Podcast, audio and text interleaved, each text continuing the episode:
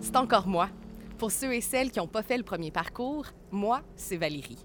Pour faire ça simple, je suis une fille du Cap. Je suis née au Cap, j'ai grandi au Cap, j'habite encore au Cap. Une vraie petite caponne, comme ma grand-mère disait. On a déjà fait un premier parcours qui place les bases de l'histoire du Cap de la Madeleine. Puis là, ben, j'ai décidé de vous en faire un autre. Puis soyons francs, je peux pas parler du Cap sans parler des industries qu'on a ici, chez nous, puis celles qui étaient là avant.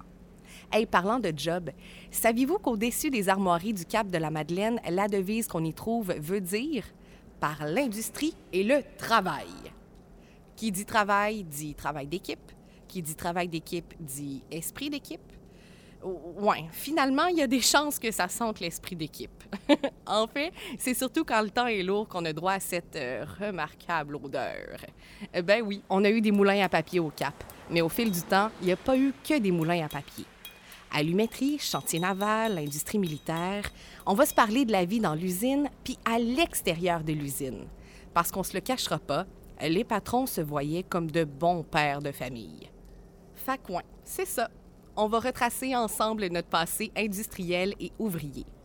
Puis là, ben, pour le trajet, vous pouvez le faire à pied si vous voulez, mais ça va être une bonne trotte.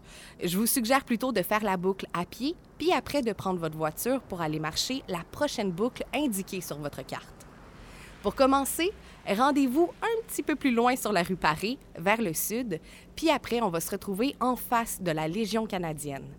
Puis là, dans ce trajet-là, vous allez traverser des rues un peu plus passantes. Je vous rappellerai de regarder des deux côtés de la rue avant de traverser. Je vous aime bien là, j'aimerais ça que vous vous rendiez jusqu'au bout. À tout de suite!